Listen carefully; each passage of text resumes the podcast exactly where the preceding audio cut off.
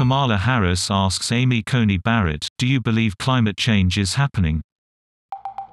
Supreme Court nominee Amy Coney Barrett is questioned by Democratic vice presidential candidate Kamala Harris.